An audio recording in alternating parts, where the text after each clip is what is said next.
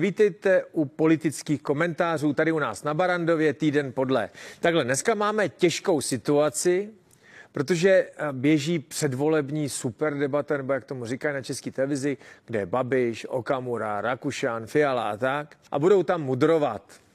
Já nevím přesně, co tam dělají, to nevidím, když jsem tady s váma, ale mudrujou. Oni jsou kolby, volby komunální a senátní, tak se k tomu ty lídrové budou jako vyjadřovat.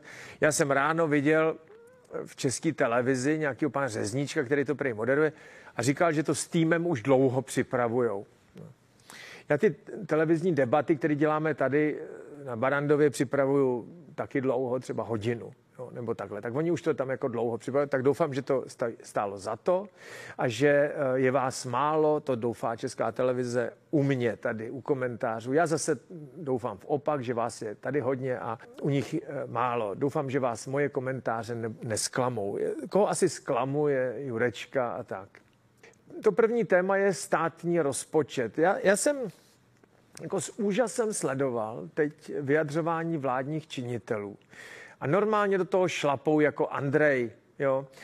Uh, Jurečka říkal, že se budou valorizovat důchody, zvýší příspěvek na dítě o 30%, z 11 stovek na 1300 a takovéhle věci. A jedou, jo, šlapou na výdaje státu jako ve velkým, v podstatě po Andrejovsku, jo. Je to jasný, zvedají se životní náklady, bude se přidávat. Bude se přidávat ve státní správě 10% eh, ke mzdám, navýšení mest, bude se přidávat příspěvek na dítě, valorizují se důchody, jede to.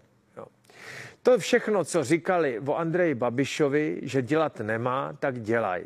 Víte, ona jedna věc je odpovídat ve volební kampani nebo v průzkumu veřejného mínění. Tam odpovíte to, co by se mělo říct správně. Jiná věc je, co potom skutečně uděláte. Já vám dám takový příklad. Eh, kdyby podle vyjádření politiků byla pravda, že celý národ se dívá na ČT24, tak má ČT24 85% sledovanost. Akorát ono má sledovanost asi 3% a všichni čumějí na zoo. Jo. Taková je realita. Když byl Marian Jurečka postaven před hotovou věc, před to ministerstvo, hotový, a začal ho řídit, tak dospěl k názoru, že to o moc líp a levnějc než Jana Maláčová dělat nejde.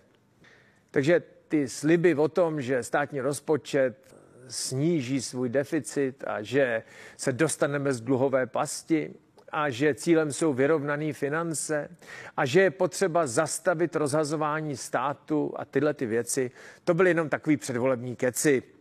Když si tam sednete, tak se chováte jinak.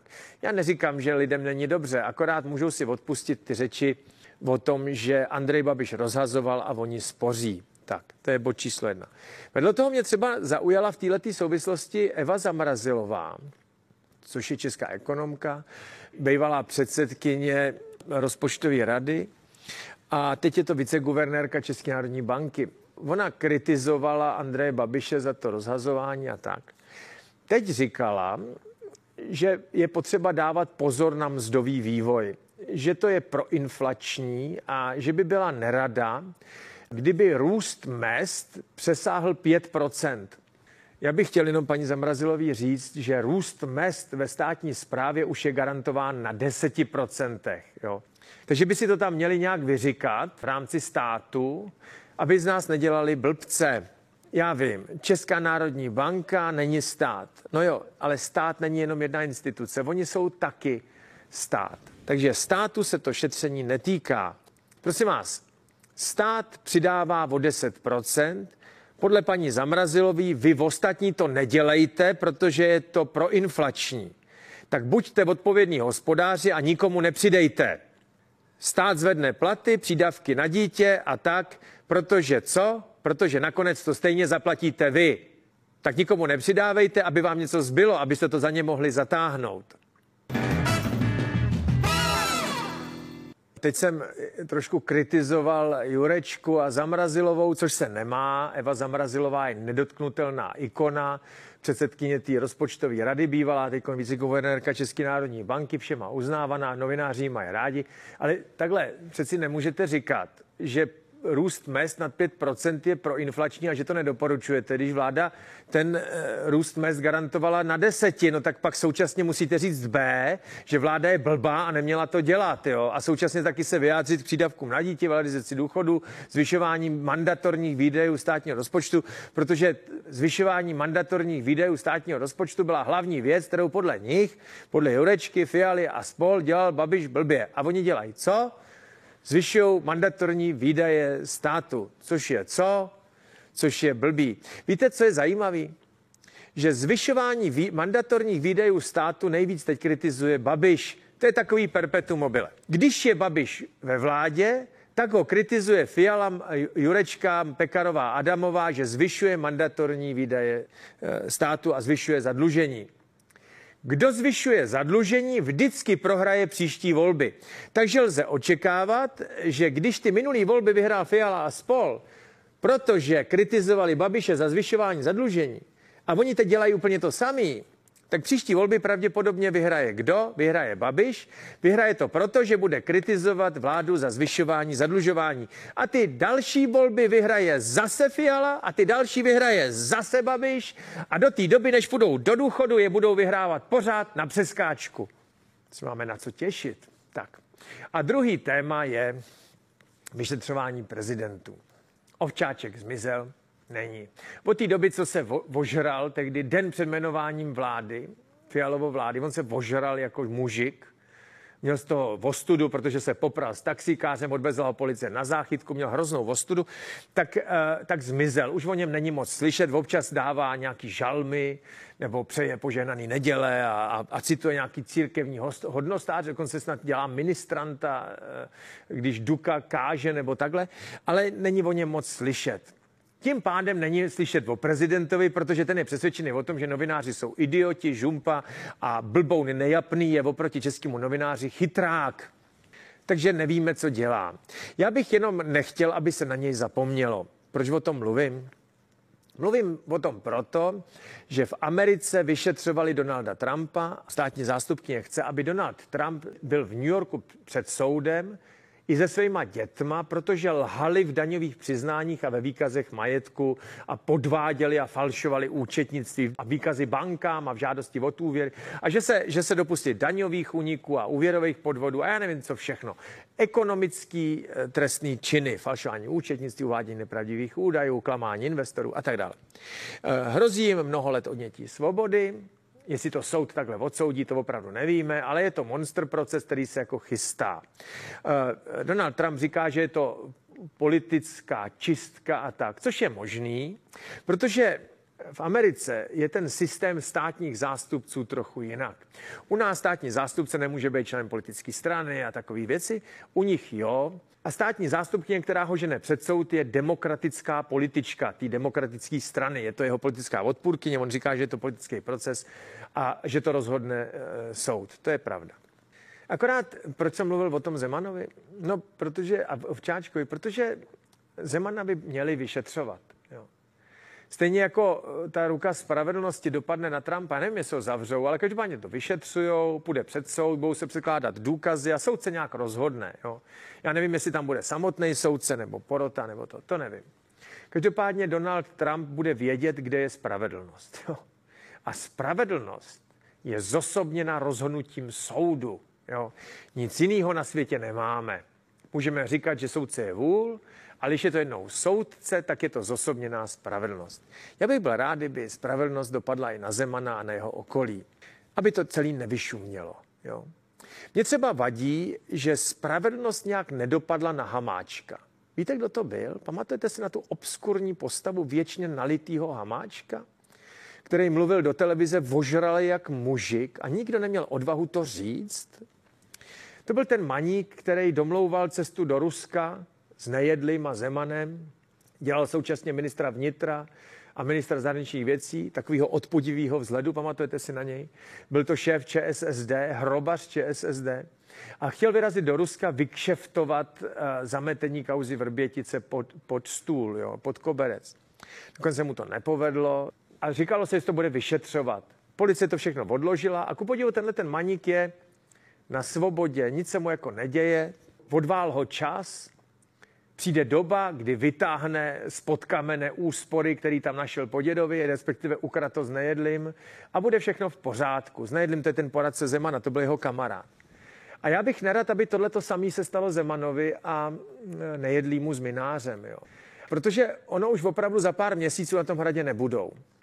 Já doufám, že policajti se zabývají tím, co tam nejedlí s minářem dělali.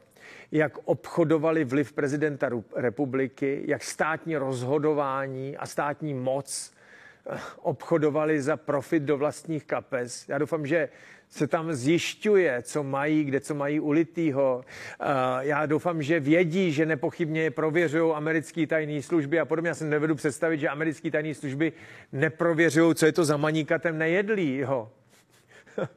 na, na krytu mobilu Putina, bývalý ředitel Lukoilu, tahal prezidenta do Ruska, eh, do Číny, eh, s ruským velvyslancem si telefonoval každou hodinu, eh, manipulovalo se tam se státníma zprávama v režimu utajení, který pravděpodobně nosil na ruskou ambasádu. Samozřejmě to určitě američani řešejí, to, to je jasný, stejně jako to řeší další tajné služby.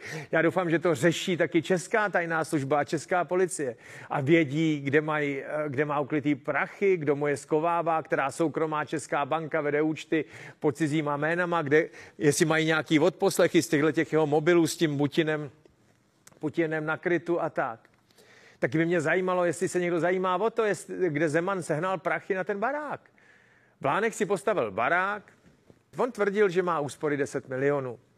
Že to si naspořil, jo, za dobu eh, jako svých služeb pro stát, on byl předsedou sněmovny, předsedou vlády, prezidentem republiky a nic neutratil, eh, všechno mu dali, měl řidiče a tak a prej si naspořil 10 milionů. Prej si chce postavit bungalov. Pojďte takhle. Bungalov je přízemní domek, kde prej chtěl mít nějakou knihovnu nebo co a prej pro manželku tam chtěl mít ten pokoj, nebo já nevím pro ko. Eh, jestli něco opravdu nestálo 10 milionů, tak je to tohle nikoho to nezajímá, to, že Zeman říkal, že má 10 milionů a zcela evidentně tohle stálo aspoň 30. Jo. To nikoho nezajímá, novináři to neřeší. Přeci všichni víme, že to platí ten nejedlý jo, s tím eh, ne, Putinem na krytu telefonu, to je přeci jasný. Tak já doufám, že to policajti jako vědí jo, a že to vyšetřují a že až Zeman nebude v té funkci a přestanou se ho bát, že je normálně seberou. Tak a teď eh, jedna věc, jo. Já budu dneska, dneska jsem hnusný na všechny, ale kritické. Já jsem svůj, to jiný jako nebudu. Vždycky nějaký politik si myslí, že je můj kámoš. Aby za chvilku zjistil při první kritice, že není můj kámoš. Já si myslím, že teď už si žádný politik nemyslí, že jsem jeho kámoš. Jo. A určitě si to teď nebude myslet Petr Fiala. Eh, vláda spustila kampaň Deštník proti drahotě. V tom pozoruhodném nedělním projevu, který osobně považuji za nejblbější projev premiéra ever. Jo. A to, že jsme tady měli premiéra typu Stanislava Grosse, jo, že jsme tady měli premiéry eh, Vladimíra Špidlu a spoustu dalších lidí, Amerika Topolánka a já nevím, kdo všechno to dělal, a pan Fischer a další a další a další, Paroubek, tak ty všichni měli různé projevy Jo, nikdo z nich nevynikal nějakou zvláštní inteligencí. Uh, oni většinou vynikali zvláštní sebestředností, takže ty projevy byly jako blbý dost často. Některý chytrý. Uh, ten nedělní Fialovo projev byl mimořádně blbej, jo, kdy vysvětloval ty zastropování cen energií, že si to pak sami zaplatíme a takový. A jedna věc tam byla pozoruhodná propagoval kampaň eh, Deštník proti drahotě. On tam říkal, tak, tak jako seděl, měl ty drahé hodinky a snubní prstínek a říkal, a naše vláda rozjíždí kampaň Deštník proti drahotě. Prosím vás, občané, neostýchejte se požádat o pomoc stát, my jsme tady pro vás. Deštník drahotě, proti drahotě se týká všech, eh, kteří to potřebují. My jsme tady od toho, aby nikdo nedopadl tak, že bude rýt držkou v zemi. Takhle, několik poznámek. Jedna poznámka je faktická. Od předsedy ODS Slyšet, že uh, lidi mají jít pro sociální dávky, je mm, mírně řečeno odklon od kořenů.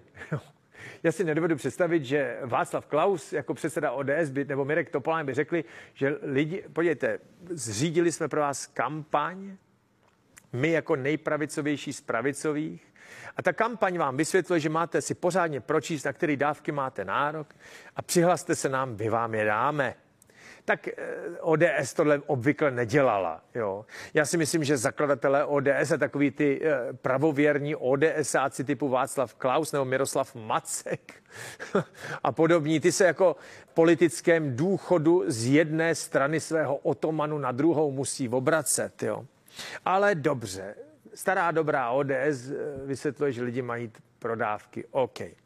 Druhá věc je, jak tu kampaň udělali. Odlidu to od toho, že je to v hospodářských novinách a podobně, tak je potřeba se podívat, stará dobrá ODS. Možná jste ještě nikdy nebyli v tak těžké ekonomické situaci, ale zvládneme ji. Nebojte si říct si o pomoc, nejste na to sami. Vládní program pomoci. Ta věc, tahle ta kampaň, kterou ten premiér v, v tom projevu chválil, jo, stojí 24 milionů z našich peněz. Eh, já jsem to tady říkal. Úřad vlády si objednal tu kampaň Deštník proti drahotě u firmy, kterou vlastní jakýsi Myhle, Vidím a Kurzweil. Ten Vidím, to je syn poslance Vidím a možná si ho pamatujete, on měl dokonce být ministrem obrany a byl to předseda bezpečnosti výboru, takový starý pravověrný ODSA, který nevím, jestli se v ODSáckém hrobě jako uh, obrací. Ale jeho syn je úspěšný podnikatel, má reklamní agenturu, která má zajímavý kontrakt s úřadem vlády. Jo. To je dobrý. Eh, můžete určitě říct, že to nemá žádnou souvislost, že to je dobrý a že těch 40 melounů, který úřad vlády v, v době, kdy teda lidi mají šetřit a tak utratil za tu kampaň, že je náhoda, že to vyhrál Synáček, teda jeho firma eh, toho pana poslance. To je sice, to je možný, jo. Horší je to, co my jsme zjistili, jo. Ten Vidím, mladý, ten synáček, Jan Vidím, Kurzweil, eh, ten druhý z té firmy, která to dostala, a třetí Mihle, a to, to je dohromady všichni majitelé, jo, jsou obžalovaní z daňových úniků a státní zástupce jsou obžalovaní. Pro ně chce, prosím pěkně, trest onětí svobody v trvání šesti let nepodmíněně. Jo? Šesti let nepodmíněně. Upozorňuji na to, že podle eh, českého právního řádu, když eh, hrozí trest odnětí eh, svobody nad pět roků, tak nelze uložit podmínku.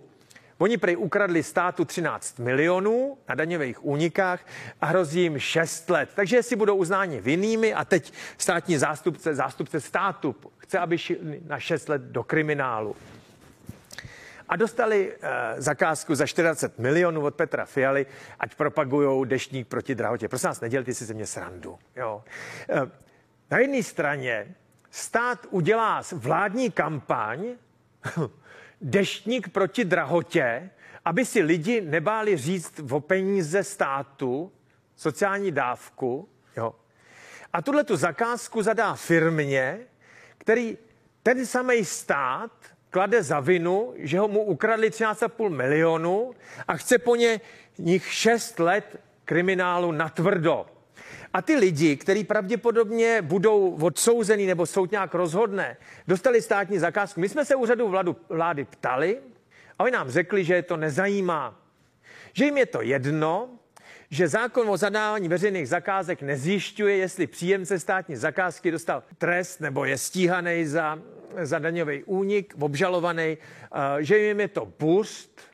A když jsme se ptali, co je to odpovědný zadávání veřejných zakázek, tak nám řekli, že odpovědný zadávání veřejných zakázek se týká životního prostředí, třeba ochrany žáb, jo? a ne toho, že tomu státu, ty, kteří tu státní zakázku dostali, ukradli 13,5 milionu a půjdou do kriminálu, respektive chce to ten státní zástupce. Tak to se Petru Fialovi mimořádně povedlo. Jo? To je věrohodný, to je nová politická kultura. Uděláme vládní kampaň Deštník proti drahotě a 40 milionů pošleme firmě, jejíž představitelé a majitelé půjdou sedět za daňový úniky.